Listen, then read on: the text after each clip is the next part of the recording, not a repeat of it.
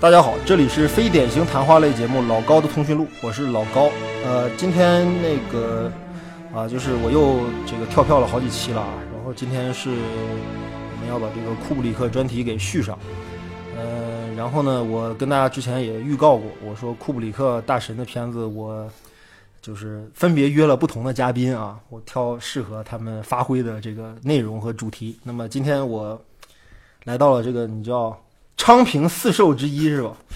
对吧？小青年先生啊，我头一次跟小青年合作啊，哎，哎，但是我跟小青年先生其实是很多年的朋友啊，对，但是很早就认识对，没没一块儿录过节目。然后这次来了之后，我就是啊，惴惴不安啊， 对，就是到处都惴着呢啊啊，最近又吃胖了啊，啊，又惴着啊。对，待会儿给你买奶罩啊。那我尺寸应该是 A 对吧？啊，应该是 A。然后呢，今天呢，那个跟小青年，今天我们之前我跟他打招呼了，我说我们今天聊一个库布里克大师的一个中后期的一个作品嘛，啊，因为我们这个也没有按时间顺序来，所以就是挑了今天这个片子叫《巴里林登》啊，港译《乱世儿女》。嗯，啊，这片子是上映于一九七五年啊，然后这个是，呃，等于是上次我跟那个半斤我们聊的是《闪灵》，然后等于闪灵还是是还后期的《闪灵》比库《巴里林登》还厚，啊，对，对，然后《巴里林登》是《闪灵》之前的一部，这中间是他们俩是连着的、嗯啊。然后上次我也说了，他之所以拍《闪灵》，就是因为《巴里林登》赔了啊巴里林登》有一千多万美金的预算，到最后好像就几百万美元，就是赔的挺惨的。然后我看那个豆瓣上给他的这个这个分水不是很高，好像七点几。豆瓣上很高，豆瓣是八点八啊是吗巴里林登对，我我我好像我记得看是七点八还是七点五，忘呃了，IMDB 上是八点一，这分儿不能算低。然后呢，但是这片子吧，就是在酷神的这个序列里面，就知名度不算太高的啊，喜欢的人特别喜欢，不喜欢的人完全没感觉。嗯，就这么一个电影。然后呢，这个呃，小青年是不是先发表一下对这电影的基本的观感？就是没什么感觉。好的，这期节目可以结束。 不是因为因为本身那个库布里克电影我看的并不多，然后呢，嗯 就我只看过四部电影，在有限的四部电影里边儿，然后呢，能让我有感觉的也也也超不过一部，然后呢，结果呢，这个老高又说找我聊这个《乱世儿女》，结果看完之后，确实我在想，我没什么感觉啊，他到底找我聊什么呢？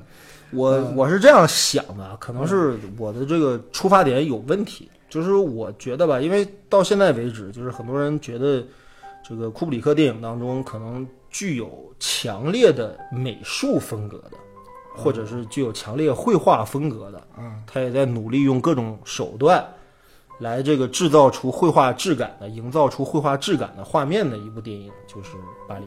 铃铛》啊，看过大家都觉得我操，油画般的质感，油画般的构图，油画般的调度啊，油画般的视点。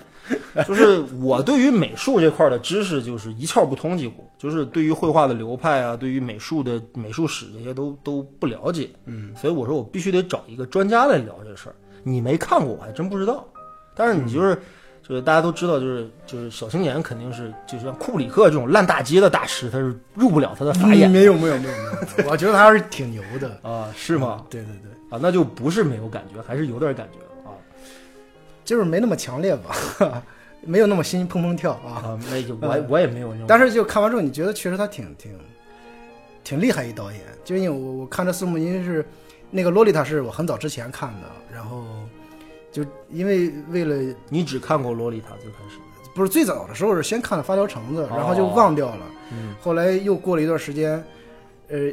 是先看那个八几版、八七版的那个《洛丽塔》，那个彩色的。对对对，就是那那是那个那个长特漂亮那个，对对对萝莉那个啊啊，是就看完那个之后，紧接着又看的那个库布里克那版的，啊，对，然后就对照了一你下。对这个故事特别感兴趣是吧？啊我对那个对，啊姑娘比较感兴 趣，就这个也比一下两个姑娘哪个啊更对好对，一点啊我当时就看，因为那个我觉得库布里克那个洛丽塔长得很漂亮，结果库发现库布里克是个性冷淡， 但是但是他拍的那个洛丽塔没让你没有情欲，对，它不会产生情欲，你知道吗啊？就是说，嗯，后来我发现，就是你看库布里克别别所有的电影里边，好像是人在里边就特别像是一个呃机器一样，就他的情感是，他他进，我总觉得他尽可能的弱化了人物的情感，在他就是如果说你把洛丽塔当成一个符号的话，嗯那么他也是把这个人物当成一个符号来处理的。对对，对，所以说就是，当然就扯远了，咱嗯们聊到洛丽塔了。你要想聊洛丽塔的话，这个聊 真不要再说了，好。好，我们言归正传啊，我还是你你你得容我说完吧，就是我是就是那是很多年前看了那个、啊那个什么，然后这两天不是为了迎接你来录节目嘛，然后我这这三天每天晚上看一部，就是正好就是又补了一下《发条橙子》，然后看了那个《巴里林登》嗯，然后、呃、昨晚上是看那个那个《太空漫游》，哦，有太空漫游是我很多年前看啊的一个开篇，就看到那个猩猩把人打死了，哎，那个把非这常、个把这个骨头棒扔到天上，对对，哎，然后我就、啊，变成飞船了。行了，这个里边最值得看的一个镜头已经看完了， 这然后就不看了。啊， 然后昨天晚上是重新看一遍啊，觉得就看完，直到我看完那个《太空漫游》，我觉得我操，这个真是挺厉害的一个导演的。嗯，就是我就是说，就是因为库布里克他的就是电影当中有一个特别重要的一个内容，就是他对于空间啊、造型啊，嗯，包括这种美术上的一些探索吧，或者说他的一些就是造型意识吧。嗯，然后我我这块儿我是比较不擅长的，哎呀，所以不我你得是导演嘛，专家，哎导演都是 空间思哎维我我嘛我，啊，假导演，假导 演。啊，好了，那我我我可以继续讲啊，了。可以可以对，好啊，我们讲讲这个《巴里林登》啊，这个《巴里林登》是小说改编啊哦，我也是之前就说过，就库布里克从他那个第三部长篇啊叫《Killing》啊杀手那个电影开始。他就一直在其实做这种文学作品改编的尝试，啊，但一年要读很多的文学作品，读很多流行小说，然后去找题材。然后呢，这个《巴里林登》这个小说的原名呢叫《巴里林登的回忆》，嗯，这个小说的这个作者呢叫威廉·萨克雷。这哥们儿其实《巴里林登》不算他特别有名的小说，他最有名的一本小说叫《名利场》，嗯，这个小说很有名，就是我们译林出版社也翻译过，然后这个根据名利场改编的这个影视作品也是最多的。嗯然后这个萨克雷他本身就是十九世纪人，他出生于一八几几年，反正十九世纪初出生，然后到十九世纪的中后叶他去世，等于是一个距离他描写的这个社会风貌，包括他的整个的一个社会风情更接近于他所处的那个时代的一个作家、嗯、啊。那么我们知道巴里林登这个故事大约发生在是，呃，十八世纪，十八世纪的后期啊，一七七三年左右，对吧？正好是英法的这个七年战争和这个美国的这个英英美的独立战争之间的这么一段时期的这么一个故事。然后呢，这个这个作者呢，后来反正被大家给给这个分类啊，他属于就是所谓批判现实主义，嗯啊，就是他具有着一些呃，对于当时的整个的这种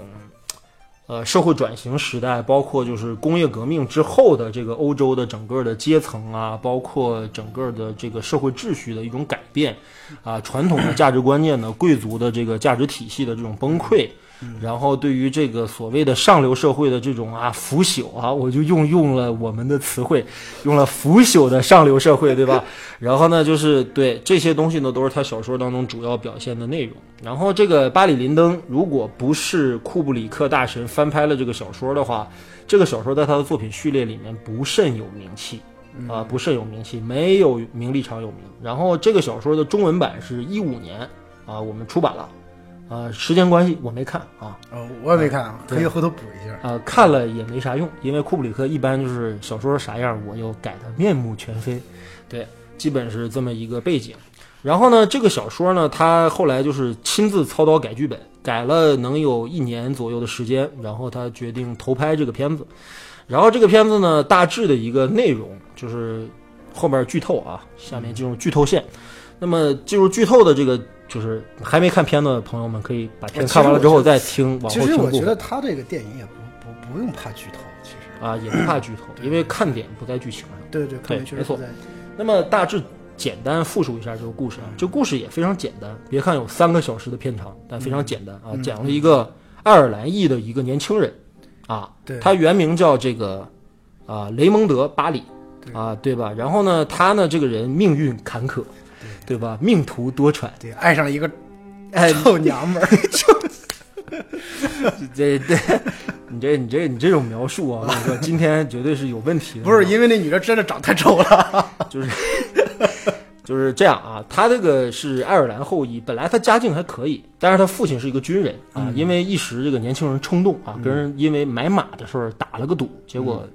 这个这个这个崩了，吵崩了，嗯决定用决斗的方式啊，嗯，结果他爸就一枪被人给崩死了，嗯，家道中落啊，哎跟着老妈两个人相依为命。然后到最后呢，就是等于寄账寄住到了他的姨丈家里，就他姨父家。嗯，然后呢，他他姨父有个女儿，对嗯吧？如花似玉的表姐叫 Nora，嗯，对吧？Nora 就主动勾引了我们的这个哎男你主角。说这个诺拉用现在说像不像是绿茶婊？呃，可能可可以算吧，挺像我觉得可以算，算对差吧不多啊就反正就是这个这个对吧？我们都有过这样的经历，对吧我们也都绿茶婊过嘛 对，我们也都被绿茶婊过 啊，对吧？然后呢，就是这个 Nora 主动勾引我们的主角，然后把主角弄得神魂颠倒啊，意乱情迷啊，心猿意马。然后呢，结果呢，转身呢就跟一个军官，陆军中尉好上了啊，哎，不是中尉，上尉啊，captain，嗯，对吧？然后跟一个上尉好上了，那就是意思就是什么呢？就是明摆着就是咱俩就拉倒了呗，对对吧？结果我们这个巴里是个痴情的热血男儿，哎说对操对不行，我嗯跟你我决不能容忍这种背叛，对吧？你有什么了不起？当兵的了不起吗？对嗯有钱了不起吗？对吧？我跟你决斗，对我又打不了决女人，啊还打不了你吗？对，然后又决斗，决斗了之后呢，哎，没想到小伙枪法不错，一枪把人陆军中尉给干倒了。嗯，结果呢，没打着吧？呃，你听我讲啊，嗯啊，吓晕了然吧？后呢，就是对，给这陆军中尉给干倒了，撂倒了之后就我操，我杀人了，嗯，对吧？然后赶紧这旁边那哥们儿就是他们家的亲戚，等于是他 Nora 的弟弟，那就是他表弟。对对他表弟说：“操，哥们儿，这事儿大了，啊，对吧？这陆军的，我操。”赶紧跑路吧！对呀、马上就逮你了，赶紧跑啊吧，就给弄弄弄走了。哎结果这一跑啊，就跑得挺远，哎啊，就从英格兰啊，从我们的英伦三岛直接跑到了欧洲大陆，嗯啊，去了法国，去了荷兰，哎，不对，说错了，说错了，他是逃回爱尔兰老家，结果在路上呢，想想参军哎，不是没想参军，他被就是那先个先先逃， 被他在那个路上被人被抢劫的，对哎，被土匪抢走了马，抢走了钱，那钱是他身上仅有的积蓄，对，对吧？就是完了，被光杆儿一条，怎么办呢？被迫当参兵嘛军，哎嗯，当兵嘛，当了英国的陆军，然后之后呢，怎么着呢？两两军开战，然后呢，他就是在这个军队当中呢，就是等于不太适应军旅生活，嗯，然后呢，决定离开军队，啊，结果当了逃兵，结果呢，在就是他伪装成了一个，就是在那个逃跑的路上撞见了英军的一队军官基友，哎，是是英军吗？英军啊， 对他他是伪装成那个英军的一个长官对，啊，然后那个长官是一位基佬，他把人家衣服给偷了，然后就利用人的身份，就意思，因为当时正处于这个历史背景啊，英王乔治三世时期。嗯，然后呢，英王乔治三世当时发动的这个叫英法七年战争。嗯，当时的整个一个局面就是说，英国选择跟普鲁士联合。嗯，两边一起夹击法国，嗯，然后法国联合了谁呢？法国联合了欧洲除了这两个国家之外的其他的几乎所有国家， 对吧？结果到最后还是失败了，就等于七年战争是以英国和普鲁士军队胜利而告终的。然后呢，那这个他伪装成了英国军官，就到普鲁士的军营里面，就遇到了普鲁士的军官。对普鲁士军官问说：“你哎，小伙儿，你什么来头啊？”他说：“我是谁谁谁，对吧？我来找你们那上级，对吧？你你，他说你要找那上级，是不是一个叫 Jackson 的一个将军啊？”他对呀，是他呀。哎， 这位将军在十个月前已经阵亡了啊！操，啊你这个就拆妈穿了他对哎你这个骗子啊！被小伙儿给抓了，抓了之后呢，结果呢，这哥们儿莫名其妙的又变成了普鲁士的军人啊，又参与了普鲁士的军队。然后在普鲁士军营里面呢，他就是等于是在战争当中，他救了戳穿他身份的这个上尉，又是一个上尉，普鲁士上尉。呃，这个上尉觉得说，操，小伙儿不错啊，不是贪生怕死的人啊，对吧？有前途。升职加薪，嗯，战争结束之后，给他介绍到了这个等于是普鲁士的警备司令部，哎，就是你可以做这个警务方面的工作。嗯，现在有一个任务需要你去完成。我们发现啊，可能有一个人是疑似一个奥地利的间谍，哎，在我们普鲁士境内活动。你呢，伪装成他的这个这个这个贴身随从，随从， 哎，接近这个人啊，然后呢套一点他的情报过来，看看这个人到底是要搞什么名堂。然后呢，这个巴里林登就当时不叫巴里林登啊，叫巴黎，我们就去了。嗯去了之后呢，结果跟这哥们儿一聊，跟这个这个这个间谍一聊，发现我操，老老乡乡见老乡，嗨，哎呀，这一口浓浓的这个爱尔兰乡音啊，唤起了两个人的这个啊，对吧？然后就说，哥们儿，我跟你说实话吧，我他妈的就是这个叛徒啊、呃不是叛徒，我是间谍，我我来是这过来刺探你的。对，但是我看上你哥们儿，我太亲切了，我受不了了，我必须得告诉你实话。啊，结果这两个人就沆瀣一气，就搞到一起去了。嗯，然后呢，这个巴里就当了双面间谍，这边等于是给这个这个这个真的间谍去做这个随从，那边又跟警备司令部撒谎，就说是这么一个情况。然后呢，后来呢，等于他掩护了这个爱尔兰的骑士，两个人逃跑了。逃亡了过程之后，就进入到这个雨人的模式，嗯，对不对？达斯汀·霍夫曼和这个谁和汤姆·克鲁斯到处出老千哎啊，俩人摆赌赌赌桌啊，摆这个赌局，专门吸引上流社会的一些达官贵人过来赌。哎，赌博的过程当中出老千，出了老千赚到的钱，哎，俩人一块儿分。然后呢，就导致很多人就开始找他们决斗啊，嗯，就说我跟你说啊，你赢了我的钱，要钱没有，要命一条，来我们打一场，对吧？结果这个巴里还经常在决斗当中获胜，哎，当然这个决斗不是那种以命相搏的决斗啊，可能是拼剑术啊，对，或者是挺能打这孩子还，挺能打。哎，然后呢，就是结果呢，俩人就这因为这事儿发家了，发家了之后呢，两个人一拍即合，决定再次回到自己的这个家乡啊，爱尔兰，毕竟那是他们的根。然后呢，回到爱尔兰了之后呢，两个人就继续再玩这套嘛。结果呢，这个巴里就瞄上了一个贵妇啊，这个贵妇是一个爵士的一个子爵的一个妻子，这个子爵叫林登子爵，这是世袭的爵位。啊，林登子爵已经是这个啊废老鬼啊，对吧？就像《九品芝麻官》里那个，对吧？有点病入膏七肓家那少种爷啊，对对吧？就是要不行了。然后呢，这一看这情况，我操，那对吧？对吧？先下手为强，对他不对？们没有你那么猥琐， 就我怎么一见你，我讲故事就猥琐了呢？ 对吧？然后那个，然后呢去呢，就是这个就当着这个林登爵士的面儿，就几乎就是把这个林登夫人啊 给拿下了，对吧？用了一些手段啊，向林登夫人展示了一下自己的魅力，结果把这个贵妇拿下了啊。这个林林登林登这个爵士啊，连气带病啊，一命呜呼啊。然后呢，这对，然后这个这个果然啊，这个巴里就这个登堂入室啊，鸡犬升天，然后就是等于是这个这个应该叫这个这个倒插门儿是吧？啊，是对吧？就是 对，啊也入说这个入赘到了啊对吧？娘家家里，多么让人羡慕， 对，入赘到了人家子爵家里面 啊，这个反客为主啊。然后呢，这个一下就有了媳妇儿，有了钱，哎，孩子还有了儿子啊对吧？但是呢，这个林登爵士跟他的原配，就跟林登原来的林登夫人有一个长子，这个长长子叫布林登，啊，布林登对他这个继父那真是恨之入骨对啊，对吧？布林登瞧不上林登，对，然后就意思就是说，我操，你算什么东西啊？你啊，对吧？骗我妈啊，骗我们家的钱啊，对吧？然后还让我管你叫爸，啊，真的，我、靠！ 还天天给我丧脸子啊，，还有没有天理啊？还还还要打我啊？你算老几，对吧？这个假如这个父子关系呢非常恶劣啊，对吧？然后呢，这个这个巴里呢，果然就是犯了每一个男人在发达了之后都会犯的毛病啊，不知道自己是谁了，对吧哎？花天酒地啊，膨胀了荒淫无度啊，对吧？啊，酗酒纵纵乐啊，享乐。然后呢，结果呢，就是夫妻关系也紧张了。对，结果呢，后来呢，就是巴里可能也觉得说，哎，这个饭票不能丢啊，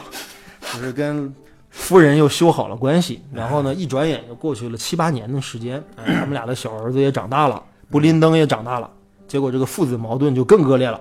啊，结果呢，就是没想到这个家族的这个悲剧就一桩接着一桩，先是父子反目，啊，这个布林登跟他父亲示威，结果把巴黎给惹着了，对吧？当着众人面要弄死这小小崽子，对吧？然后呢，结果这长子布林登离家出走。然后呢，结果呢，小儿子明明是对吧，两个两口子唯一的希望，结果就坠马了，坠马，哎，脖子摔断了，两天之后去世了，哎，老婆精神失常，服毒自尽未遂，啊，然后呢，这个家家族就等于被巴里和他母亲两个人给控而制，且他这段时间的外债又特别多，对，因为他花的太猛，他要进袭爵位，那这事儿就是你想想，就是贵族的规矩，对吧？你想进爵，那你就得上钱，对吧？钱到了位，你才能进上来啊，对吧？那他觉得他可能就是一会儿再说这个问题啊，咱们先复述剧情。然后呢，就是结果呢，就是散尽家财啊，终于有了林登爵士的爵位啊。这巴里林登这个名字就是这么来的。然后呢，结果呢，后来呢，就是老婆也精神失常了。结果这个这个他这个母亲啊，林登的母亲是一个贪得无厌的一个老太太，对吧？老太太把这个家里的会计炒了，把人家的牧师也给炒了，对吧？这俩人是人家原来夫人的心腹啊，对吧？人能干吗？人找布林登爵士去了，说你赶紧回去收拾你那个继父去，对吧？我们这家快被他给败完了，你妈再不救你妈，你妈就要瓜了，对吧？哎，布林登决定回去跟自己的继父决斗。哎，决斗的细节一会儿我们分析啊的时候再讲。这场戏特别好，对，然后呢，这场戏结束了之后呢，就是等于结果是，哎，我们的巴里林登被自己的继子一枪射中了腿，被截肢，变成一个废人。变成了一个拄着双拐的废人，跟老妈两个人灰溜溜的又回到了爱尔兰。一年，哎，这个林登家族，布林登好心给他们发五百基尼，五百基尼就是金币，就当时哎呦那挺不少，最大面值的一种货币。然后呢，基尼给他们发钱，说这事儿就结束了。哎，这个电影也就结束了，三个小时的故事。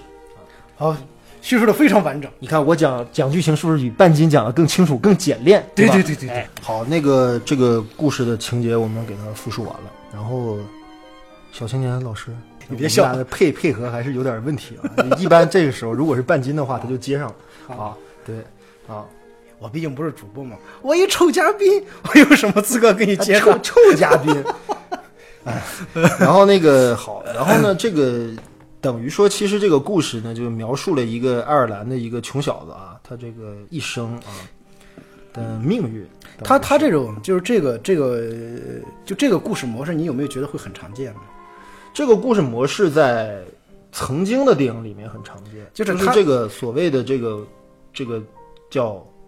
有着一个宏大叙事的这么一个一个东西在里面，就是它是一个有一个大的背景，然后呢，一个小人物在这个大的背景当中的一个一个、就是咱们这么这么说吧，就是说，呃，一般旧式的文学，嗯，或者说所谓的这个经典经典时期式的文文学会对讲某某人的一生，对这种故事可能在当时比较多。嗯现在你说再有一个文学讲某某人的一生，这个好像是就是你看过去好像是希腊的文学当中，多数都是以这种的一个啊，对啊，叙那你事看就是这种电影在整个也就是一九八零年之前，对吧？很多导演都拍过，你比如说大卫·里恩就特别喜欢拍这种故事，比如日瓦格的医生、阿拉伯劳伦斯，对吧？这种就是讲一个人的这种命运的这种事儿，就是这种故事的话，它就比较容易让人看睡着了。 对吧？就是容易让人看的比较昏睡，因为它整个的这个片子吧，它的节奏非常的慢，嗯，哎，讲的东西呢，其实也是虽然说他这个故事其实是本身具有一些戏剧张力的，嗯，但是老库他拍的是消减这部分东西，对对吧？就是里面的所有的强烈的情感，他几乎都是拍的温嗯温吞吞、嗯啊，一个大全景啊，一个长焦啊调过去，基本一个镜头一场戏，对吧？一个镜头一场戏啊。我其实是这次为什么找你来，就是还是说到那个话题，就是我对于绘画知识不太了解，就是你可以跟大家介绍一下，就他这个所谓的艺术风格和影像风格，它主要是来自于什么绘画流我派不知道，啊？就是怎么说呢？嗯什么洛可可、古典主义这种东西啊，他是这样，就是说，比如在我在就是你你看到他这个这个电影的时候，你明显的感觉到哦，就是他他的整个这个电影的，嗯，这种选景啊，包括他的配色什么的，对包括他的服装什么，就你一看很熟悉。嗯，就是我在其实这种东西，在我上大学之前，嗯，你你会经常我会经常会看这种这种绘画作品，就是说你甭管是新古典主义时期还是后古典主义时期，就是说他他那个时候就是就是这么一套东西，然后颜色也也也挺挺挺鲜艳的，但不是我们说的那种、那种就是现在的那种鲜艳啊，就是说你看那个红色呀。还有他那个，他那个红色的那种军装，在他那个背景里边儿，你会显得特别的，就是它又很鲜艳又很和谐，就是那种那种东西。但是我我我从最早学画的时候，我对对这个一直不感不不太感兴趣，就包括在上学的时期，就是我们上美术史课的时候，嗯，就是我会有那种就是像先天选择似的，就是这个东西我会跨过去，因为我对嗯整个、就文艺复兴之后，一直到一直到阴阳派、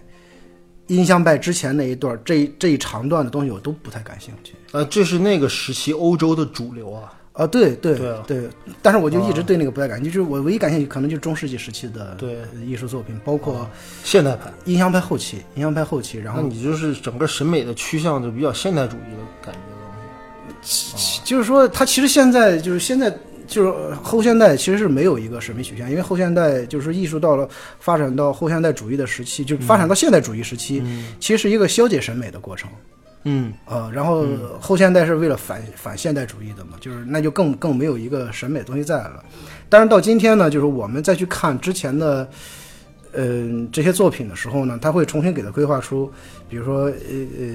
这个时期是一个什么样的流派，然后什么样的一个审美风格，就是甭管是，嗯呃，是尼德兰时期还是洛可可时期什么的，呃，然后。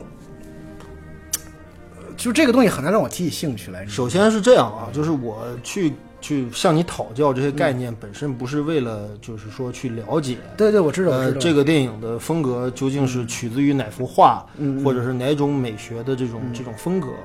呃，我是觉得就是说，在我的判断里面，或者在我的感受里面，我是觉得库布里克拍这个电影的最大的动机，嗯不是这个小说本身的东西，那是什么呢？你觉得是就是他想还原一下在美术上，或者在电影语言上，在电影镜头上，还原一下古典时期的这种社会风貌。嗯哎，还原一下当时的整个的一种，呃，呈现出来的一种这种嗯所谓的这种美术的这种感觉，这个可能是我觉得 他拍这个电影嗯最、最有野心想做的东西。因为其实嗯我们要说库布里克是大师啊，或者说他的每一部作品都是个保个的如何的这个精看啊，或者是精这个推敲，原因就在于他每次的尝试是不一样的。嗯，那么这次的尝试是什么呢？我觉得显然不是去这做个人了对爱尔兰穷小子的一生这样的一个故事，它的最大的一个动机和这个这个出发点肯定是这种美术上的尝试，对啊。然后呢，就是说他怎么去营造这个风格，其实有很多文章，包括很多的这种影评、视频，其实已经说得很到位了。嗯就包括他怎么利用的那个就是 NASA，就是美国航航天总署，它是等于是给阿波罗登月计划，嗯，他们开发的一支专门拍摄月亮的暗部的细节的一个镜头，嗯，这个镜头是一个五零啊五十毫米的一个，就最大光圈能达到零点七的一支定焦镜头。嗯他在这个电影里面，就是说他基本上尝试的这个摄影啊，就是被大家最为津津乐道的，就是这里面所有的夜景，嗯，所有的室内夜景，全部是由蜡烛光嗯生生照出来的。哦就他没有用任何的人造光源，比如说电灯什么之类的，因为我哦们看过就是这种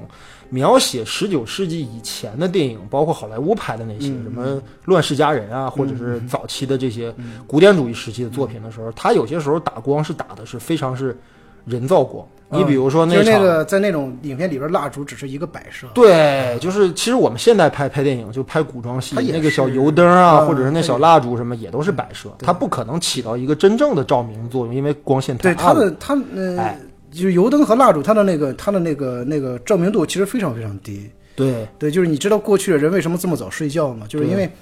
呃，一个是为了节省它那个蜡烛或者它那个灯油，再一个就是说在那个时期，那个那个蜡烛和那个油灯，它它制造出来的那个那个光线是是是非常低的那个那个那个明度，所以说你在那种光线下，你基本上到那个时间你就会昏昏欲睡了，你知道吗？就没法长时间去关注或者是看书啊、阅读啊，对或对者是做一基些事情、啊。对，基本上不太可能。所以你说到这儿，就是它整个那个那种那种夜戏，它的照明是利用烛光来做的。那我觉得这个其实挺挺，其实挺难的，在技术程度上是很。难的，因为当时吧，它是这么一个逻辑，就是你比如说，就是刚才我说的好莱坞经典时代的那种用电灯来照，比如说最著名的这个这个这个这个《乱世佳人》里面的那个舞会戏，对吧？就郝思嘉和白瑞德那场那场舞会戏，对吧？好几十对儿年轻男女啊，在一个大厅里面在跳舞，灯火通明。你想想，在烛光的情况下，他怎么能做到灯火通明？他做不到，就那个光它是假的。嗯，哎，而这个东西是库布里克他这次极力要避免的东西，就是我不要做那样的造型。所以说他就尽量在这个哎置景和浮华道上尽量还原的对当时我那个就要时期一比一的看看蜡烛照出来的环境，包括你看他们赌牌，嗯对吧？就他们设赌桌，包括他勾引这个林登夫人的那几场戏，包括好多好多，包嗯括他跟那个谁，就是那个普鲁士军官两个人，普鲁士军官拆穿他身份的那场戏，，对对对都有都是用蜡烛来照明。嗯就比如说他可能近景，两个人面前放一个烛台，嗯这个烛台的那个火光，你看都能够，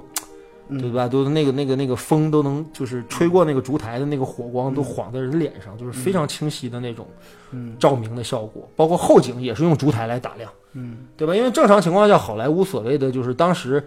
经典照明手法是三点光嘛，嗯就一正一侧一个轮廓，嗯，对吧？然后这三个光，我不管是现实当中我拍这个电影当中是在什么环境，是月光下还是在室内光下，还是在白天，我都那么布光，嗯，对吧？就明明亮亮的，漂漂亮亮的，干干净净的，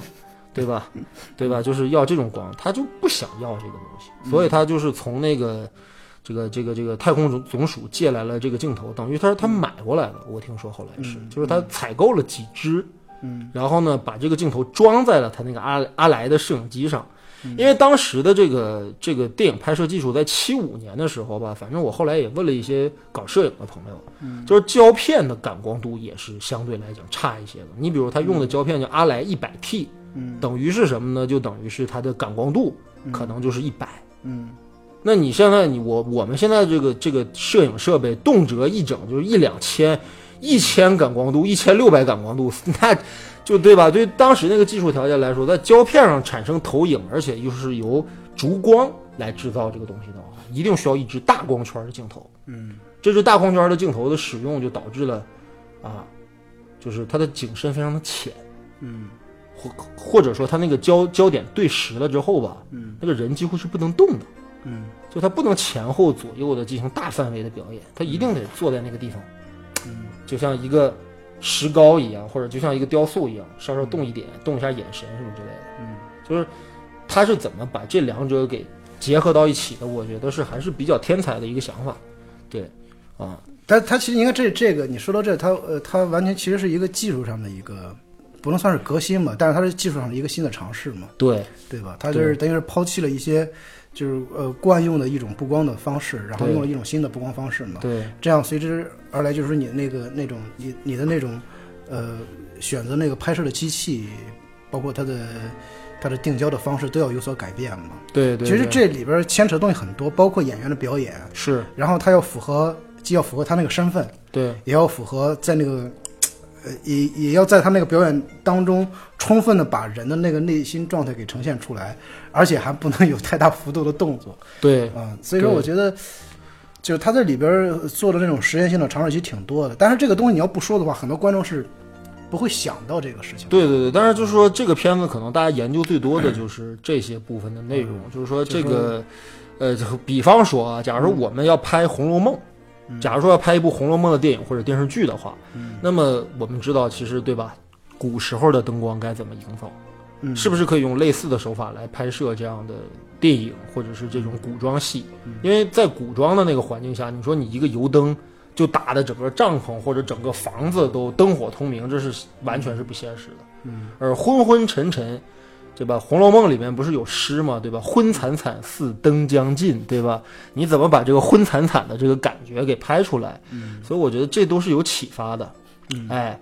啊，当然就你说，就是说他怎么，就是说你一般情况下，就是我们去考虑一个电影的造型和创作的方法的时候，有些时候可能更多的是依据它的剧本，依据就是我的故故事是一方面，对故事是一方面的，然后但是就呢是我的入手点在哪儿？但还有呃，就说你比如说过去他没有在照相术产生之前的时候。嗯，他其实更多是通过画像来来了解过去的贵族是穿什么的，因为老百对姓是没有没有没有嗯没有这么多财力请人给自己画像的嘛。但而且是对对对，他留下的大量的油对画对和这个绘画作品，应该都是贵族的生活，对，贵而族的造而型。且而对且而且那时候画家开始描绘贵族也是很后来的事事情了，嗯，因为在之前他只能是描绘宗教故事。嗯，他是不能画随便的画一个活生生的人的，因为也是在文艺复兴之后，经过了几次在艺术史上经过了几次革命，啊，然后才会慢慢的有的画家开始画贵族，然后从、嗯有的画家从这个过程当中慢慢的开始画农民，像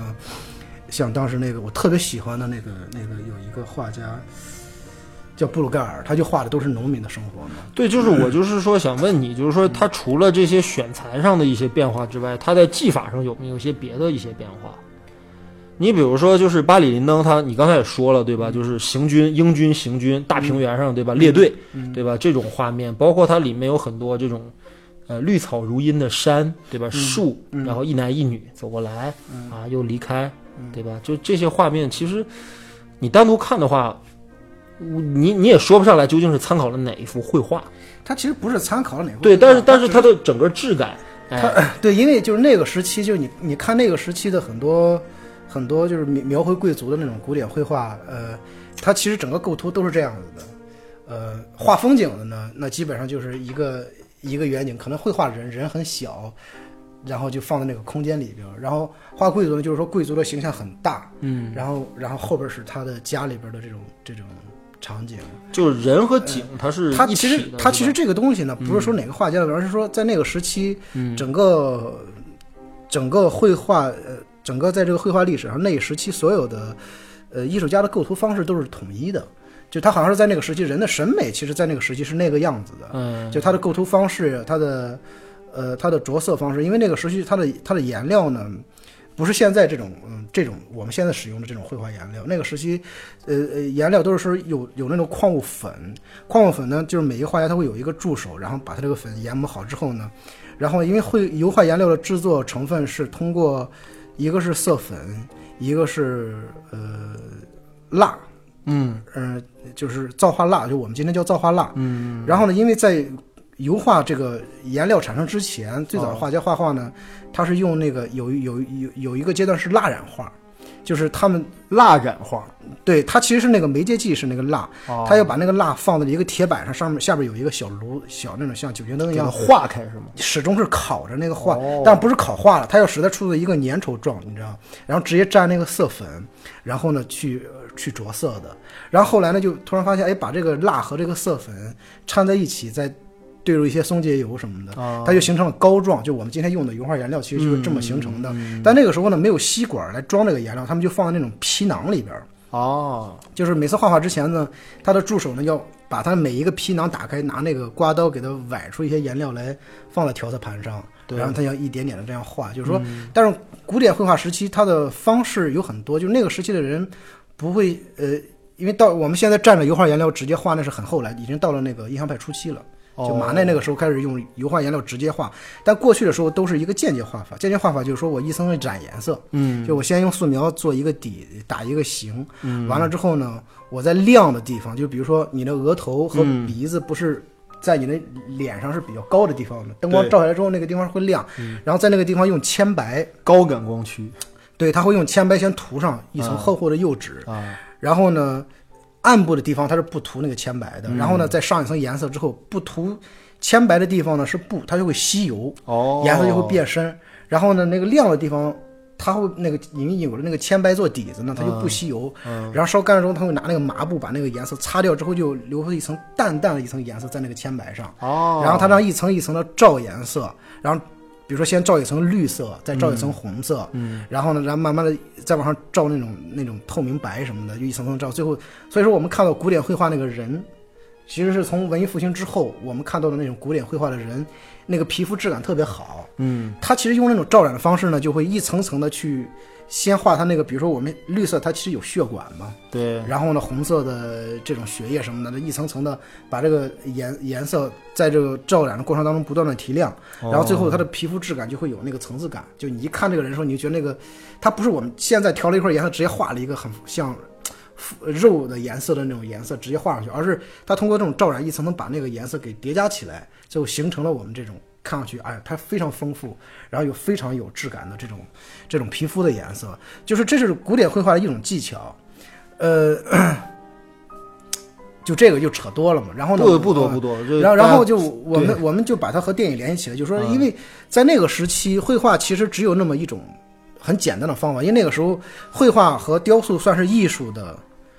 最最大的。这这个，就是说他们就代表了所有的艺术嘛，就是在对嗯新的艺术形式没有产生之前，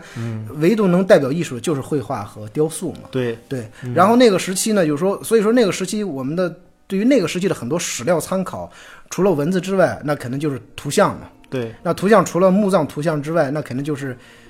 就是我们所谓的一个绘画作品嘛。对然后绘画作品来考证那个时期的贵族生活是什么样子的，然后包嗯括平民生活是什么样怎么样子的。所以我觉得就是说，嗯，巴里林林登他的就是素材选择，除了这个小说之外，他肯定也要通过别的这种这种素材来追溯到当时的人是。就是那些贵族，因为他整个还是描述了一个贵族生活的一个对，然后看那个时期的贵族生活的场景什么样子，啊然后他们的呃着装啊，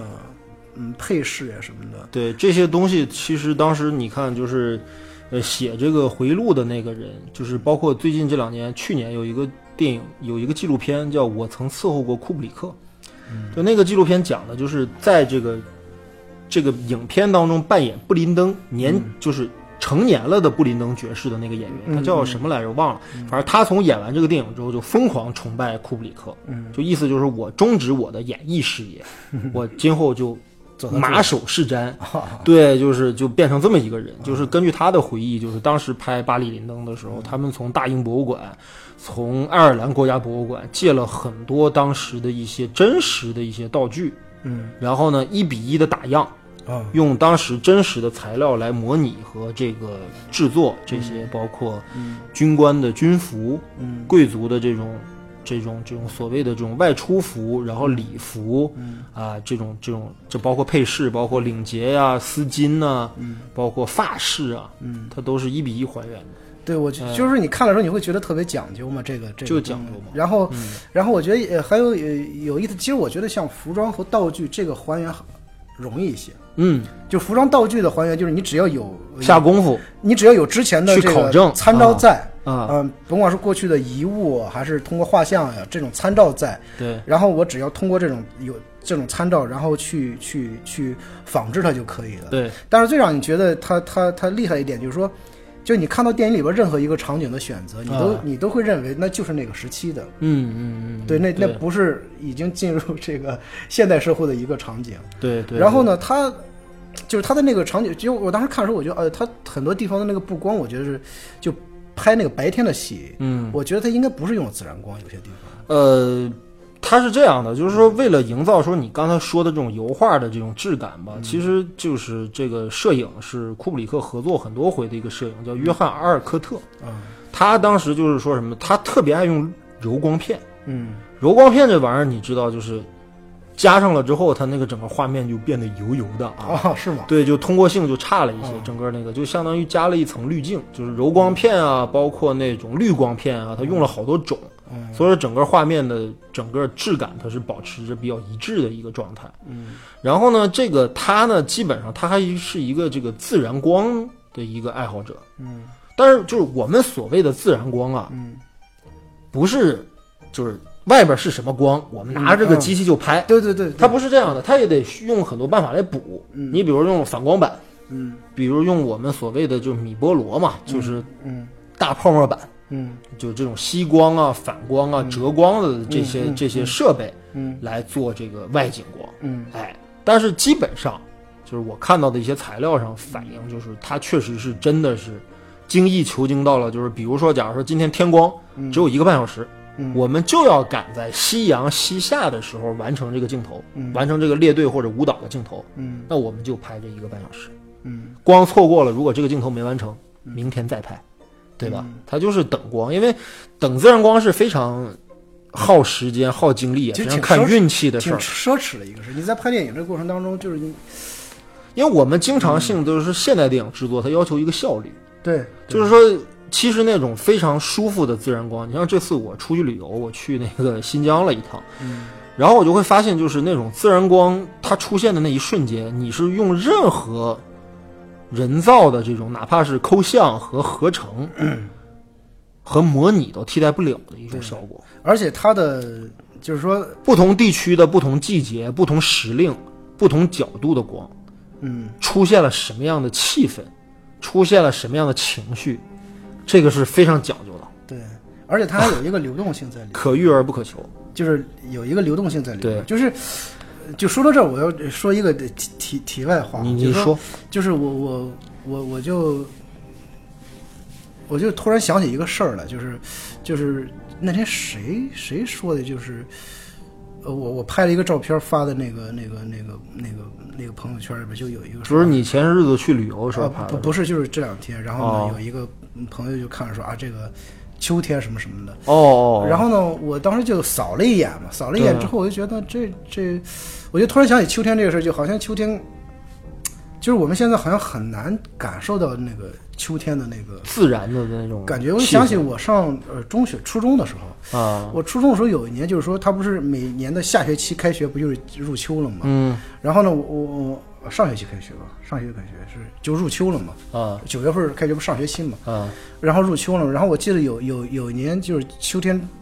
我那时候上中学，其实我们在上初中的时候很难对时间有概念，啊，都是这样。也很难对季节，包括对你的年年纪什么的，那个那个那那个时候你没有那么强烈的，就我今年几岁了，这是什么季节那种很哎，强烈的我是有的。啊、那我反正我对对，反正就是秋天，它是一 个一个一个一个时间概念，或者是一个季节概念。对但问题是你怎么来体会这个？对对，你没你很少会有那种就是我主动的体会到了这个空气真好，没有这个感概念，你知道吗？嗯，就是我是呃什么时候突然意识到秋天这个，秋天是一回事儿了，因为过去的时候秋天在你概念里边都是文学名词儿，你 知道吗？就是我们上语文课就说啊秋天啊，秋天是收获的季节。就是秋天怎么样，春天怎么样，对夏天怎么样，就是说它在你的概念里边没有那么清晰，啊而且这个季节和季节之间的过渡它很模糊。对，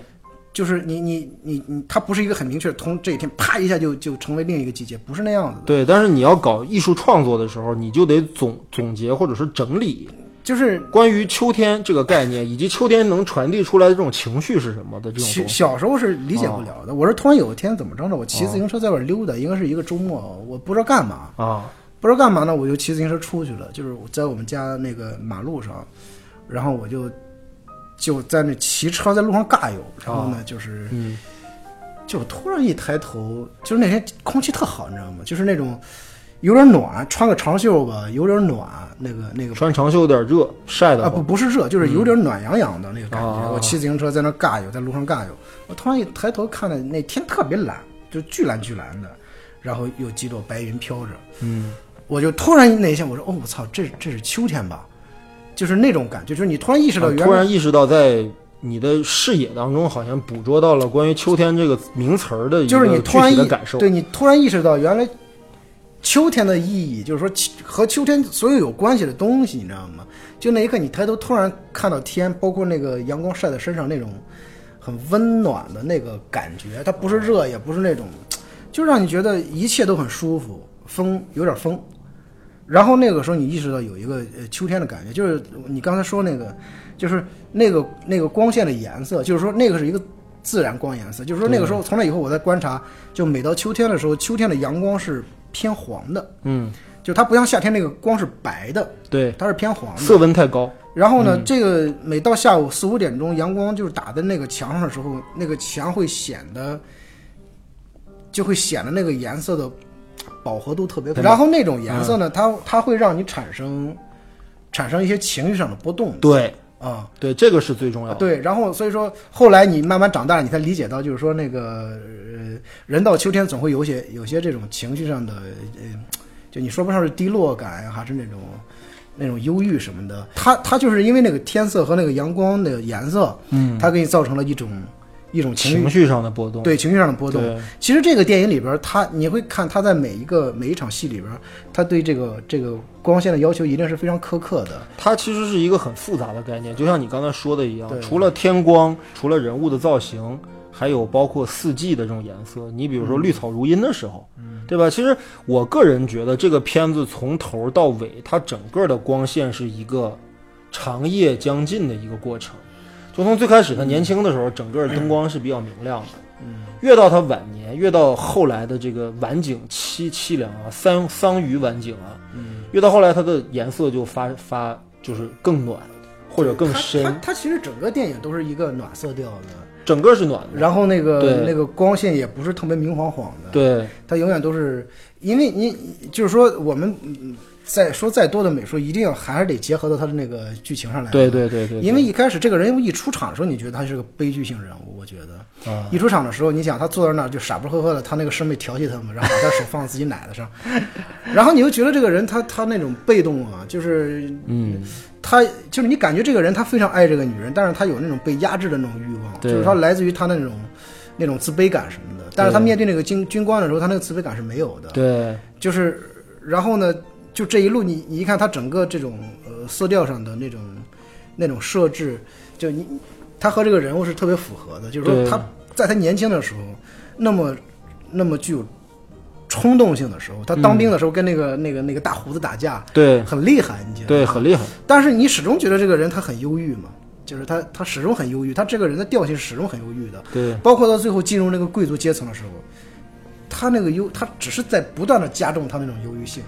他这个这个人物其实很有意思，就是我我比较难以想象，就是作为一个导演啊，或者作为一个你去讲述故事的人，如果你用视听的手段去讲述故事的话，你肯定会有意无意的去强化某一个段落或者某一场戏当中的人物的某种比较极致的状态。嗯，比如说打架的时候是什么状态，比如老婆死了什么状态，儿子死了是什么状态，就像周星驰那个是，哎，老婆死了， 对吧？嗯笑什么哭，对吧？就有点那样，就是你会过分的强调他在单场戏里的状态，但是其实这个。这个演员叫什么来着？叫约翰·奥尼尔啊，就是演这个巴里·林登这个演嗯员。他当年在美国演过一部特别火爆的一个青春校园剧，叫《爱情故事》。嗯，没看过。就白血病的故事啊我爱我很爱我女朋友，结果她得了白血病，基啊本我就是操这样的故事。韩剧，啊对，韩剧也是跟美剧学的。然后呢，就是他呢，其实这个演员本身是有点那种这种所谓的就是这种青春偶像的这种特质的一个演员。但是我觉得库布里克特别有意思，就是他整个给这个人物，就像你刚才说的这个，这人物从头到尾就一张哭哭丧着脸，到最后决斗的时候也还是那德行。对，就就包括他有一段时间，他纵纵情声色，对吧？对吧？就是这个声色犬马那一段，对你也感受不到激情，感受不到这个人的堕落或者他的整个价值观的崩溃，你感受不到。就这个人物其实是一直以来他给这个人物安了一个状态，就他的那种情绪全部是你通篇看下来之后你才会有体味的。嗯，对，而且库库布里克拍的，就反正我仅有的看这四部电影，啊我就觉得他有这么一个有这么一个习惯，就是他不管拍哪一部电影，就是说你总就是说这个人物在他那个电影里边儿没活有道具是吧？没有那么鲜明，你知道吗？活道具对，他不像是一个很鲜活的一个人，就是你觉得这个人他他是在讲这个人的事情，但是你就觉得这个人他是一个他人的交代符号，就是他交代一个人的时候不会去着力拍这个人，他是在拍别的东西对来反衬这个人。他的嗯就是我第一期，你看，就库布里克到现在就是录到今天，应该是第三期节目了。在第一期里边，我自己录的，我当时就说过这么一个我的观点，就是我觉得库布里克电影当中的人物是非常抽离和游移，呃，游离甚至是符号化的。嗯就这个导演的视野，他在哪儿？嗯他不局限或者关注于人物的某一个短暂的一个精神状态，这个地方我要你极致，我要你大哭，我要你极致的愤怒，不要。嗯，他整个都是极其冷静，他是比较关注人的行为，而不太关注人物内心。哦对，哎对，他是这么一个导演，没错啊。然后我们扯了这么多美学上的事儿，其实下边我觉得可以聊聊剧情上的事儿， 就是你你看完之后，你觉得这故事没感动你吧，或者没打动你吧？你觉得一般，观感一般，你说说你的这个嗯他是这样，部就分咋是样的就从内容上来讲，你觉得有没有什么想说的？嗯、呃就是你就是我看完这个电影，其实感就没什么特别冲动的感觉。他其实是因为什么？有一点特别主要是库布里克其实没有想给你这个东西，就是库布里克电影里边他不会，他会有意的削弱那个人物那个情绪化的东西，嗯嗯然后他会把那个情感的东西。他不会明显的就是突出那个人的呃个体情感的东西的，对对对，啊、他会把那个东西削弱。所以说，那个东西一旦削弱之后，其实你很难，呃，从一个电影里边去得到那种情感上的共鸣嘛。没错呃，这个是很自然的。呃，还有一点，其实但是这个东西我虽然说没感觉，但是我这恰恰是我最喜欢的一点。啊、就如果说他如果说要是那那你种，到底是喜欢还是不喜欢啊？就是我我是觉得特别好，但是它不是我那个因为你看啊，你刚才说了，你嗯看了《二零零一漫游太空》之后，你觉得《二零零一漫游太空》不错，对但是就是我是觉得这俩电影在这个方面上来讲，嗯它是比较趋近的，就它都不拍人， 就是怎么怎么说呢？就是就是，呃比如我看那个《二零零一太太空漫游》，嗯它震撼我的是是是是那个构思，你知道吗？啊，对，是那个，就是他在一九六八年那个电影上映的时候，就他在那个时期对这个人和世界的这种构思，其实是非常非常前卫化的。嗯，就且不说他的置景和拍摄手法什么的，呃，就是他在里边儿，就是说有几次人的觉醒，都出现了那个黑色的那个那个那个墓碑嘛，嗯啊，那个无字碑似的，就是它里边这种这种呃具有隐身意义的东西，其实是很很前卫的，就从影像这里边来说是很嗯前卫的。然后再说它的整个的拍摄手法，它的它的道具制作什么的，就你今天看都觉得它是一个非常非常超前的好的一个科幻电影。我看《巴里林登》呢，就我看完之后，我觉得嗯，最后你觉得他讲的这个故事是一个很惯常的故事，就是我们说故事，你觉得并不陌生，你知道吗？嗯。但是呢，他的拍摄手法很特别，对，就像你呃，咱们刚才吃饭的时候你说，就是你每次看完《巴里林的电影，你都觉得啊，他拍了一个挺简单的事儿，但是为什么就是和别的电影不一样？对，它有一个那个微妙的差别，其实就是特别的，就是我们俗很俗点儿说，就是很库布里克嘛。嗯，他就是因为库布里克在里边儿，他那个电影的气质里边儿就是这样子的，就是说他讲一个故事讲的极其冷静和克制对，啊、然后呢，这点是让我比较吸引我的。但是他这在这个电影里边儿冷静和克制，可能没有别的那种更强烈一些，我是这么觉得。嗯和他的别的电影相比，可能没有那么强强烈一些，但是，呃。当我看完了，因为我看一个电影的时候，我那个需要一个很长的时间的一个反刍期，你知道吗？毕竟是这两天刚看了嘛，嗯是，然后呢，而且如果说你没有在进行交流的时候，有些电影你可能觉得就是那样子的。所以说，呃，我觉得今天正好你来来找我录这节目，我也想通过这个我们这个短暂的交流，就有可能你会碰撞出很多火花来，然后再重新去思考这个电影，是这样子的。我我现在说说我的一些总结、嗯或者我的一些感受吧，就是嗯，首先啊，这个电影之所以在老库的电影序列里面，就是中规中矩，或者说口碑比较平庸，原因有一点就是这个片子确实没有太过于劲爆的内容。这劲爆当然指的就是你刚才所说的，啊可能《二零零一漫游太空》有着对于人类命运或者是人类与宇宙关系的这样宏大命题的这种探索性的、非常前卫的这种前瞻性的这种探讨，而且也没有《发条橘子》里面那么大尺度的那种所谓的暴力和那种对吧这种场面。所以说这个电影想相对来讲就温吞，大家就觉得闷。嗯嗯，但是我们看看它这里面的一些构思的，它的在文本上的一些构思的东西在里面。嗯你看这个故事，其实我们可以给它讲为这个片子可以叫做巴里林登人生中的三次决斗，嗯，对吧？这个这个小子他妈的这一生啊，就跟这决斗这事儿就尬尬上了真官方 这个说嗯对，就尬上了，对吧？因为这三次三次决斗其实不包含你刚才说的他在英军的时候跟人的决斗，嗯包括后来他跟人拼剑，这些不算。我认为影响他人生的三场决斗是：第一是他父亲那次决斗，嗯，它是有一个转折点。这个事儿决定了他的阶级，决定了他的出身，决定了他的早期的初始命运的起始点。就你已经所谓的就是，对吧？啊，人家是含着金钥匙出生的，你是含着一个，对吧？这个那个狗尾巴草出生的，对吧？这个出身就不一样了。第二次的改变是什么呢？第二次改变是他跟那个奎恩上尉的决斗，就是拐走他表姐那哥们儿的决斗，对吧？那场决斗就很荒诞，因为我们知道，其实决斗这个事儿吧，其实欧洲上流社会，包括欧洲社会的一种，其实当时经过法律认可的一种所谓的解决矛盾的方式。就比如这个事儿，对吧？这一个女人，你爱我也爱，她是我老婆，但是她想跟你，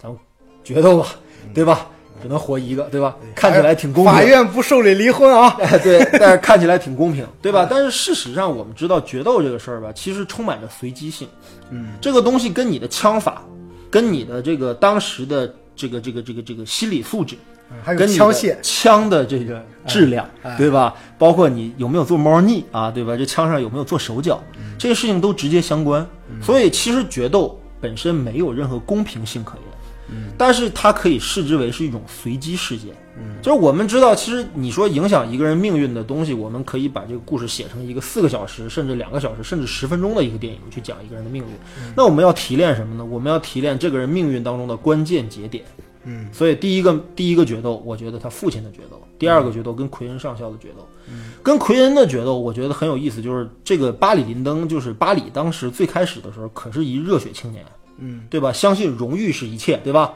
相信爱情是一切，对吧？相信这个理想主义是一切，嗯，对吧？这是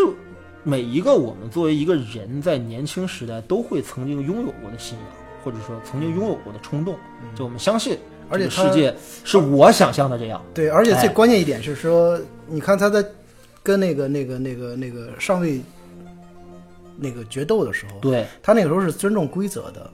非常尊重规则。对对嗯对，这这个又引申到他最后那个，啊，就更更有意思的第三场决斗，对对第三吧？场决第斗第二场决斗就是很有意思，就是什么呢？就是我们都觉得说，你看对方是一个职业军人，嗯，你你你他妈是一穷小子，嗯，你连枪可能都没摸过，嗯，你怎么打得过人家？结果特别意外的就咣一枪，哎，奎恩就倒了，嗯，对吧？就是像陈佩斯小品一样嗯，我一抬手，你这还没抬手呢，就倒 了，对吧？就是他有点像这个感觉，就是奎恩怎么就这么快就灭了？嗯，对吧？结果这小小伙子没有因为说击败了这个上尉之后就抱得美人归哈，获得荣嗯誉什么之类的。他的这种对于规则的维护、对于爱情的坚守、对于理想主义的维护，没有得到任何的好下场。嗯，他成了一个他妈的通缉犯，在路上还被土匪给抢劫，惨到不能再再惨，当了兵哥哥，对吧？就是这个事情彻底改变了他命运。更残酷的事儿是后来的事儿，对，就是葛洛佛，就是那个谁，那奎恩的那个朋友嘛，就是很看、嗯嗯看好他那个那个，军等于是官个中尉啊对，还是什么，反正他当时在战场上遇到这哥们儿，嗯那哥们儿说，呃，其实吧，那场决斗啊，枪是假的，里面射出的子弹伤不了人，奎恩是被吓吓尿了，对吧？吓晕过去了。我操，这小伙子这一刻就幻灭。他他彻底换他这里边有一个特别有意思一点是什么呢？就是说他有一个悖论在这儿，就是说你你说这个人他为什么要进入呃进入一个上流社会呢？就是说，在一个呃穷人的阶层里边，他认为呃上层社会里边他是讲究那个公平的，然后他会有一个那决斗是最能体现对上流对社会精神的一种对做法对，就是你看他们那个那个中法战争的时候那个士兵打仗，啊，就是让我们看就是一群傻逼嘛！我操，你站得整整齐齐呃的，哎站得整整齐齐的，挨挨完枪就。就最后其实比谁呢死的多，不就输了吗？就说呃你你是没法理解的，但是在过去的时候，他们贵族之间那个战争，因为当时参参军的很多的也都是贵族身份的嘛，。对，然后呢，他那个荣誉感，他们是崇尚荣誉的，对然后有公平的，但是你发现其实 玩的最阴的就是他妈那帮贵族，对啊，你说一个决斗，对 吧？堂堂一个上尉跟一个穷小子决斗，因对为一个你女都玩猫腻儿，我操对这么点事儿居然玩阴的，我操！这是这是一个什么样的世界啊，？对呀、对。然后呢，所以说这个巴里这个命运就是从这个时候就改变了，包括他后来其实做的所有的，我们认为就是一个对吧，就是吃软饭，对嗯吧？这个出轨，对吧？家暴，对吧？对吧？挥霍啊，对吧？就是这个，其实我觉得跟他的这次价值观崩溃有很大的关系。他其实也也哎，他有一个另外一个写照，就是说，你看对他在进入那个上流社会之后，他所有的这种我们啊、很多人可能看的是一个恶评啊。其实我看到这儿，我没有那种特别大的那种道德判断的一个感觉我其实也没有，啊、然后呢，但是你会觉得好像在上流这个圈层里边儿，这是一个很常态的一个事情。呃，尤其是我觉得吧，他最有意思的是，你像巴里，他不是贵族，对，他不是贵族，他坚持所谓的贵族道德、贵族贵族原则，对，结果贵族他他妈更他妈阴，更他妈损，对吧？那你既然是想适应这样的一个世界的话，那你势必然要改变你自己的行为方式和你的价值观和判断，对，对不对？你要势必然改变这些东西，所以说他在潜移默化之中他就变了。嗯，你让他最开始的时候，他，对吧？他就就就是一颗飘忽不定的一颗这个这个这个这个一个什么嘛，就是一个浮萍一样的人嘛，对吧？这儿今儿在英军里待了两天，当了逃兵之后，又到普鲁士军队当普鲁士人，就到最后他成一个赌徒，嗯，就这人已经没有所谓的这个价值原则或者所谓的这个道德标准了，哎，嗯这就是他他的第二次决斗，嗯就是等于是特别有意思啊，就是然后影响他命运的第三次决斗，嗯，就跟他的继子布林登的这次决斗，对，这次决斗太牛逼了，对，这是这个电影当中我觉得拍的应该是最好的一场戏。对对对，我就特别喜欢这场戏。这场戏非常的长，就时间非常的长。虽然这个电影每一场戏其实都慢吞吞的啊，就是对对对，就是，但是这场戏非常的长，这场嗯就戏这场长达十五分钟，这就场这决一场戏。这场决斗拍的特别长，对这场决斗呢，基本上就是什么呢？布林登知道对吧？你祸害我妈，祸害我们家嗯钱，对不对？你还他妈的这个，对对，反正我必须得，对吧？必须得这个嗯替天行道了嗯，对吧？要弄他弄他继父。然后呢，现场就是在一个谷仓里，嗯这谷仓特别有意思。那谷仓的墙上，三个整齐的透过光来的像十字架一样的一个位置，嗯三个高光点在那射进来。然后谷仓里面充满着鸽子，嗯鸽子咕噜咕噜咕噜那个叫声，对吧？还成了一种就是，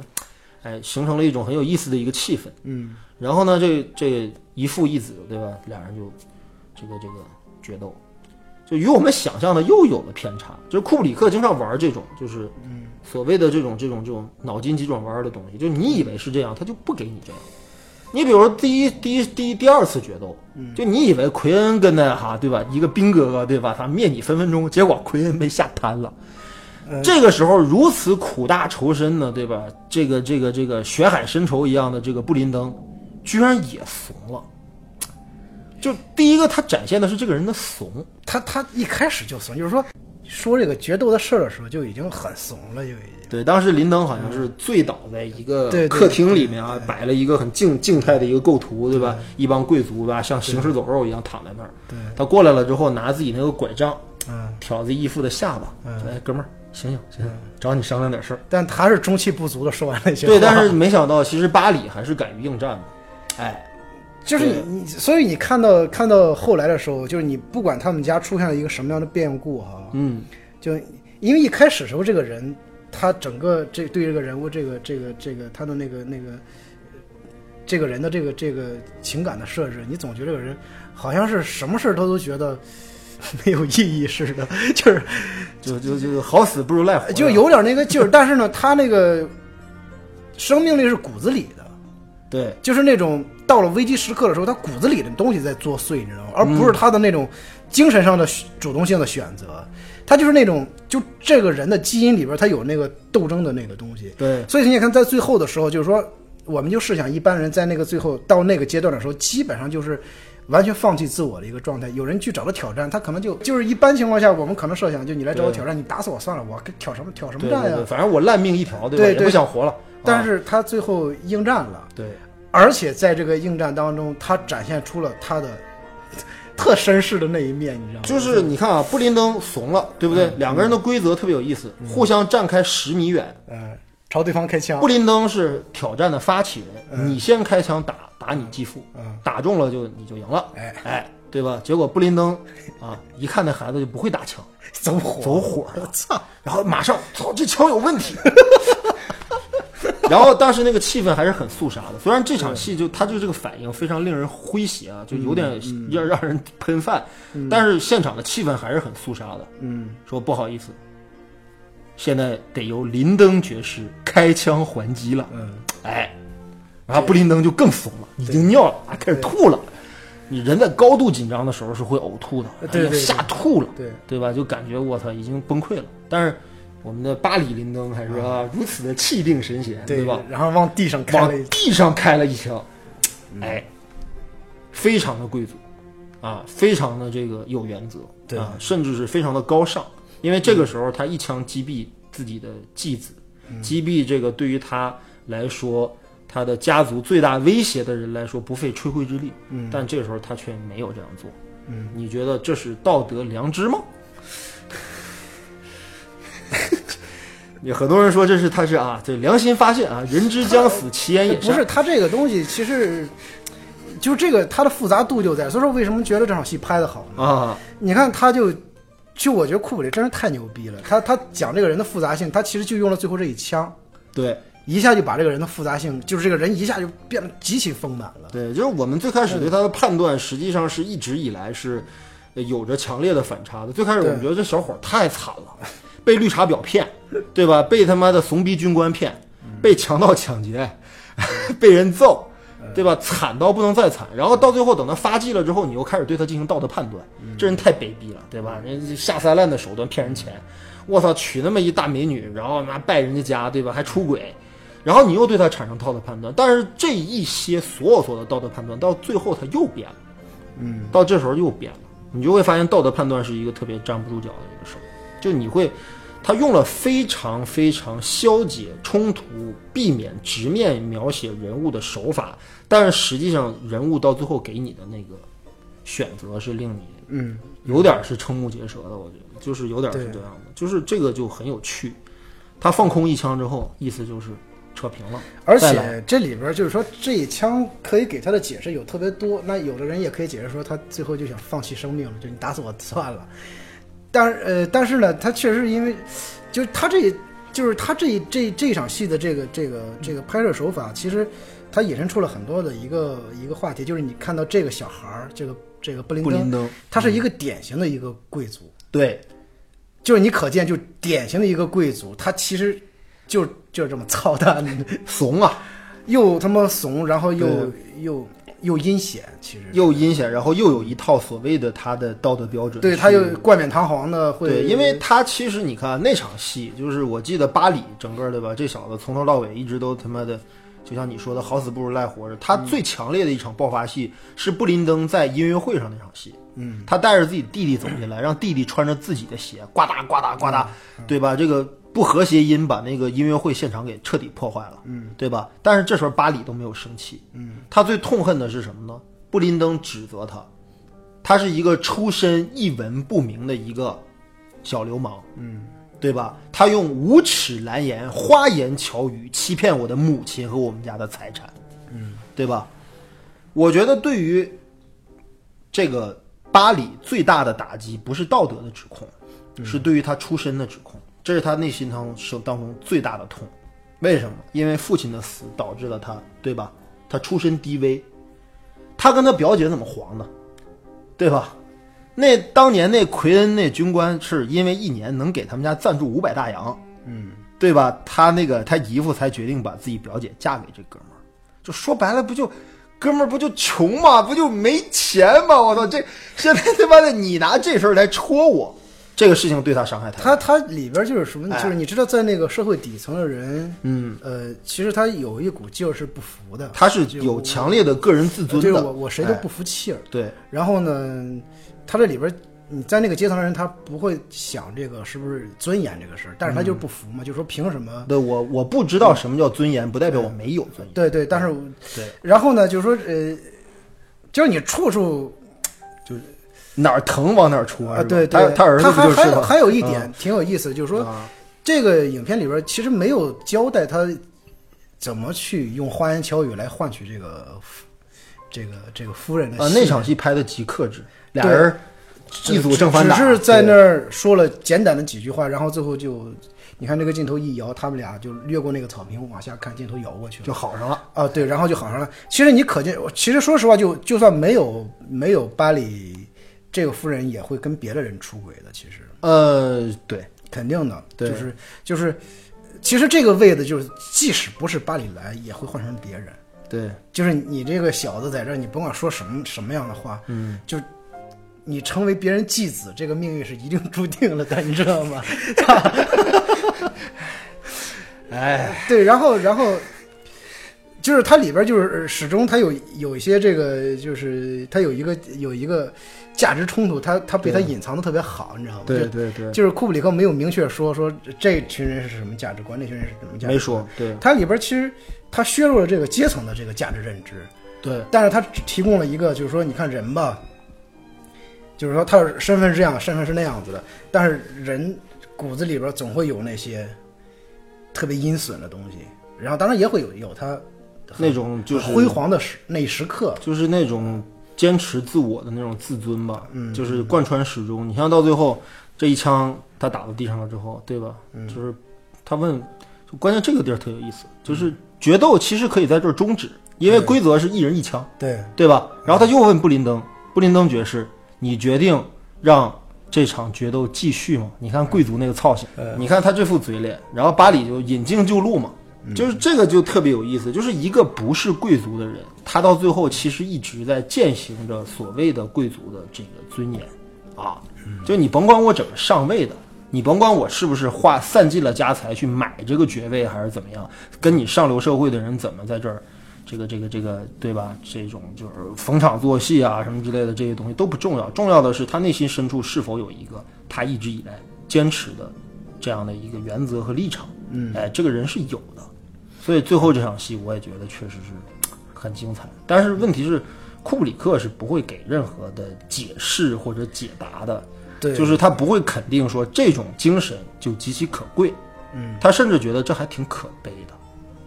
因为这就引申到一个关于时代背景的事儿，就是说乔治三世当时的英王，这个人就很有意思，这个人年轻有为啊，有远大的理想和抱负，跟英跟法国发动七年的这个英法七年战争，嗯，大获全胜，嗯，然后呢，到最后就是法国弄出逼出一拿破仑来嘛，然后这都后话啊。但是这个乔治三世的这个晚年啊，经历了另一场变故，就是他对美的战争时代，嗯，就英美独立战争这事儿，英国被干跑了，对吧？这是等于是乔治三世的人生当中的一个，等于是他自己是一个非常自负的人，嗯，然后结果这个英美战争给他打击非常大，他到晚年就疯了，就有点精神失常了，等于郁郁而终。就是我当然不是说意思，就是说这个小说影射的是，嗯什么乔治三世的命运啊，没有这个含义。我觉得库布里克也没有这个意思，但是他到最后出了一行字幕嘛，嗯，就说纵然是贵族对吧，纵然是你是腰缠万贯对吧，锦衣玉食的贵族啊，一介平民老百姓，哪怕是上至九五至尊的帝王，尘归尘，土归土吧，嗯对吧？百年之后大家都完事儿了。对吧？就是你活着的时候的如何的立场和坚持，反正到最后是一个，反正挺虚无也挺幻灭的一个指向啊。这个就是我觉得这个电影的这个，呃，它的这种，就是你说白了其实也没什么东西，但是它的整个过程当中，他把这样一个。人用这样的一种方式给拍出来的话，你会感觉，反正我这个人的审美能力可能不是太高，我觉得这个电影特别美，是挺美的，就它有着美，它有着极美的悲剧感，有着极美的这对种残酷感。就是它它是一个，我觉得像很像是那种希腊悲剧的一个一个范式，嗯，就是你你看到这个电影的时候，你觉得是一个希腊悲剧的范式，而且它的整个，呃，整个电影语言，包括它的美术啊，呃都是一个那种希腊悲剧范式的一个呃审美的一个这样的一个，嗯，一个基调。对对，然后人在这个基调里边也都是始终都是 郁郁寡欢的，就连他纵欲都是那种嗯压抑的，被迫性的纵欲，感觉是那种就是它这种东西吧，就是为什么你提到古希腊这个事儿，就是因为古希腊悲剧或者说古希腊的这种作品，它探讨的其实是一个很玄学的一个问题，就是命运。啊，对他就是你看啊，就是巴里这个人，我们就是经常可能会讲一个人如何发迹，或者一个人因为什么事儿而堕落，你给他一个解释，就这个人啊，年轻有为，对不对？啊，这个这个这个迎难而上，对吧？这个这个不屈不挠，对吧？这个力争上游，对吧？就一堆词儿来形容他怎么奋斗的。但是你不觉得其实他的人生命运就是一连串完全无法解释的随机事件铺陈开导致出来的？啊，对啊，就这对个吧？这就个这就是命运，这就关于命运的描写，就是说他不是由于某一件事儿导致他变好了，我们可以说他父亲的这个意外死死亡导致了他的命运的改变，但是这不是最重要的，最重要的是他的人生是由一系列随机事件所影响的，包括他到最后对吧，走向灭亡也是一系列的随机事件。就是它里边有一个随机性，又有一个必然性是，比如说最早的时候，他这个家道中落是因为他父亲一场决斗对导致的，对最后他的败落也是因为他的一场决斗导致的，你感觉就像是经一个闭环，循环循环，对对对，嗯，呃，然后因为就是说，呃希腊文明是人类文明的起源嘛，对对它因为希腊文明里边它有太多的关于这种人类命运的这种阐阐述，希腊文学里边这种嗯对悲剧性的，对，然后其实他就是，就是我我我觉得他这里边讲了一个，他其实讲霸凌，但你觉得他其实是讲了，不是讲这么一个人，他啊其肯实、定他其实就讲一个人类的命运嘛，就我对，我们吹牛逼吹大了。嗯， 但实际是实际，但实际上是真的。我觉得他这种讲述方式特别好，就是说他用了一个尽可能冷静的一个一个视角，对比如说两个人决斗的时候，他第就是他跟那个上尉决决斗的时候那场戏挺好的，就先先开始是一个一个中进吧，嗯，然后最后这个歘就一下就拉上一个一个一个一个拳圆一个全景，对然后那俩人帮忙开枪，对，然后再两那个人倒下了很长时间，他才切的那个近景嗯，啊，我觉得他这个这个手法特别特别，我当时我都这就这给你一下之后，让你让你心沉一下，然后再接着往下走。对对对，我觉得他这个节奏控制得特别好，哎对就是就是你看他讲的时候，他不是，他反而在最后一场那个决斗的时候，强调了那个布林登的那种怂，我操， 不断的给他那个那个那个那个那种近景，近景的那个那个特写，对，对，对，然后你看他这几场决斗的处理，其实是这个这个节奏，他是他有意的布置这个节奏特别好对，啊，这也是老库的一个一个长项吧，就是他其实拍自己的电影有自己的节奏，这个节奏是很个人的，就他没有学任何好莱坞的那种，就是在这个时候该有的时候他必须得有，他也有，但是他一定不会在你想要的那个点上去往下走。他会给你一个他的节奏，如果你看进去了之后，你会觉得这场戏特别有嚼劲，虽然一一句台词没有，但是俩人特别有有嚼劲。嗯对，对，这里边那人话也不多，几乎没话，对尤其是那个巴里林登和他老婆和对林登夫人，他们俩就没话。从定情到甚至到最后呃出现分歧，到最后感情破裂，到最后又重修于好，到最后这个女人为什么要这么爱这个男人，以及这个男人到底爱不爱这个女人，妈嗯的这些问题都不重要了。其实啊，对他他都不重要他不强调，就是啊他、他里边不讲人不讲情感的东西，他不讲你情你感的老觉得东这个人的情感永远是就你他他旁白不就起到这个目的吗？嗯对对对，就对旁白实际上是为了给你下一个结论。对用一种文学性的手法来告诉你，嗯这两个人现在处于什么状态。因为我不想再花笔墨去拍所谓的呃这样的戏剧式的人物关系了，或者戏剧式的人物冲突了，咱不再做这些东西了。我整个全部都融融入于这个一帧一帧的这个画面里面。你这样再翻对过头来看他第一场戏，我觉得他第一场戏真是太牛了，就第一场就是决斗，是吧？对，不是决斗，就第一场戏出来之后是那个他那个表姐还是表妹，他那个 sister，啊啊，对对对对对，我藏了一个东西在我身上，对，对你对对你对对，看你能找出对来 你你吗找找不到。 对，就是你感觉那个女人特猥琐。 我头一头一次见一个女人这么猥琐的，就然后就是你从那一场戏就已经已经这个基调定下来，就说这个这个男人，我操，他就就是他他他的悲剧开始，好像就是从这个这个这个这个女人开始的似的。嗯，反正我觉得作为一个男人，你想去，反正我觉得男人认识世界就是从女人开始的。对，对，对，这是这是一个大家的宿命。对，就刚才你说到这个关于宿命论的这个问题，我现在其实之前我跟那个半斤啊，我们聊那个二战的时候，我曾经说过这么一个观点，我说我现在越来越对于所谓的时代的命运，或者说的时代的悲剧这样的说法而感到排斥，或者说不能认同吧，因为我们太容易把某些悲剧或者某些人类的遭遇给归结于是某个时代的产物，啊，就好像说过了那个时代，结束了万恶的旧社会，结束了可恶的美帝国主义，好像我们就永远生活在世界大同之中。那你想想，我们再过个一个世纪，看看了不起的盖茨比的故事，和这个又有什么区别？对吧？就是人类的命运就是如此啊。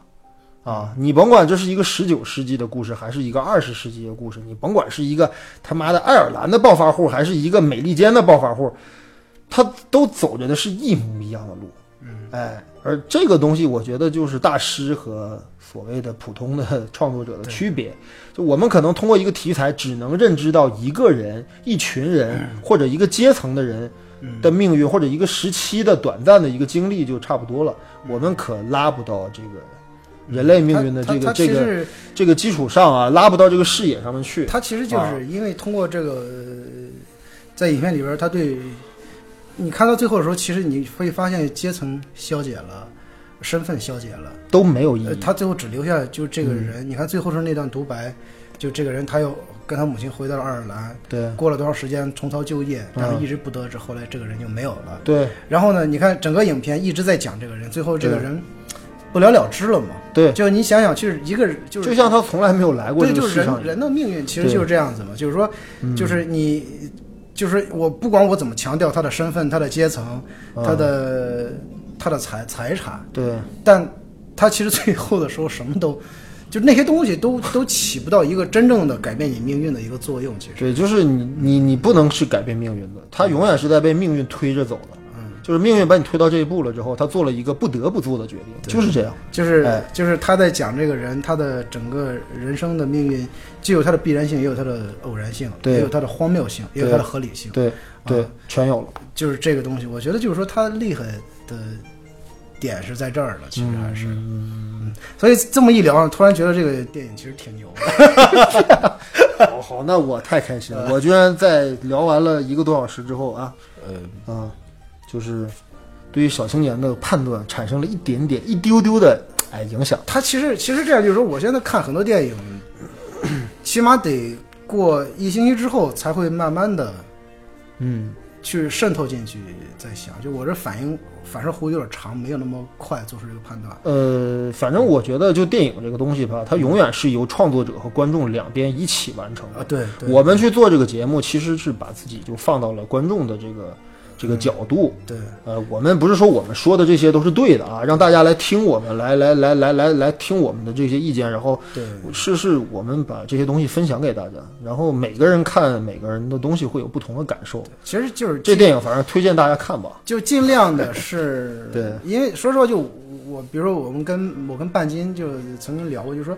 在这个节目最初的时候，我啊们那时候录节目其实特别不负责任，说实话，啊，也这这不能这么说，啊呃是那个时候哦我其们实都在学习的过不是程，其实那个时候确实一一一个是刚开始接触这个事儿，中啊，也就是你对面对话筒，你不知道该怎么去把你那个认知给梳理出来。所以说那时候录的很多节目都很失败，然后包括那时候很对电影的很多说的，我过觉得有点过于的，呃，就过于的片面化和偏激化了。那你这呃你何出此言呢？不是，然后其实我跟把您说过，就是嗯我就是，其实这个东西需要纠正嘛。其实我们也是在现在在录节目，是尽量的让自己，尽量的啊，尽量的客观一些，就不对要对，不要太理，不要对带着那种不是为了追求所谓或者嗯伪装理科中的状态，而是对我们其实就是意识到我们的言论可能会他他还有就是呃说，你比如说老高，你是一个电影工作者。其实我跟是半斤上次录那个《地球夜晚》时，候，我们都说啊说我们都做过这个这个电影创作的工作，我们啊都知道一个电影的形成非常难，嗯非常困难，非常困难，就是从它这个电影剧本阶段开始，到最后能不能拍完，拍完之后能不能上线，呃这是一系列偶然加必对然对对事件它的它综合结对果它。太困难 了。所以说，就我们现在不太敢轻易的就诋毁掉一部电影。啊，嗯，因为我们都知道这背后它其实，呃，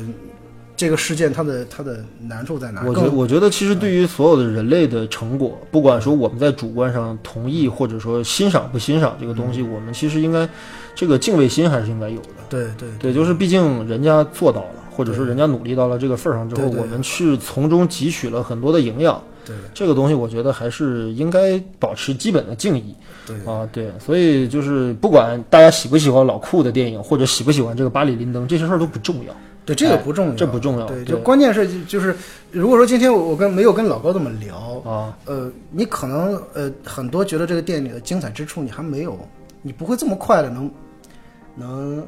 能哎呀这认你知这到，不是它其实是什么？就是说它其实有一个交流的过嗯程，就是说，呃，比如说那天我我我我我我们在家里就是正好来那个那个朋友猪猪嗯在这聊那个寄生虫，嗯，就聊了一下午，最后你会发现这个电影其实是非常的棒，但是你不聊的时候，你会觉得嗯好像还行吧，不如他之前的哪个哪部电影。那你今天说完这话之后，肯定有观众留言说你们赶紧聊一下寄生虫。不是，，他就是你 这你这挖了坑了，这个这肯定的。 这个我不负责任啊，啊当我没说，当我没说。嗯，好吧，好吧，我们考虑一下吧。 对，呃，寄生虫还是挺有话题的，我们可以考虑一下。但是我们这个节目不追热点，所以说可能放到年底甚至明年啊。嗯 对，然后反正这期我还是很感谢啊，小青年能赏脸啊，能够能够跟我录这一期老库，对吧？我后来还会有，你还想聊什么呀？库布里克的还有想聊的吗？但是我看看要能要能聊太空漫游可以聊一下。啊，那好，那我或们者搞是一个三三期的会或谈，把或半者斤也叫过 来，我们一起聊一下《太空漫游》，或者发条橘子，我不知道你喜不喜欢。如果喜欢的话，我们可以考讨论一下。嗯好对，好你看我一直现在跟他商量着呢，对吧？人家要说不行的话，我就得自己录单，好意思拒绝。录单口了。 好，那这期就到这里，感谢小青年啊，我们下期再见，好，谢谢，拜拜。拜。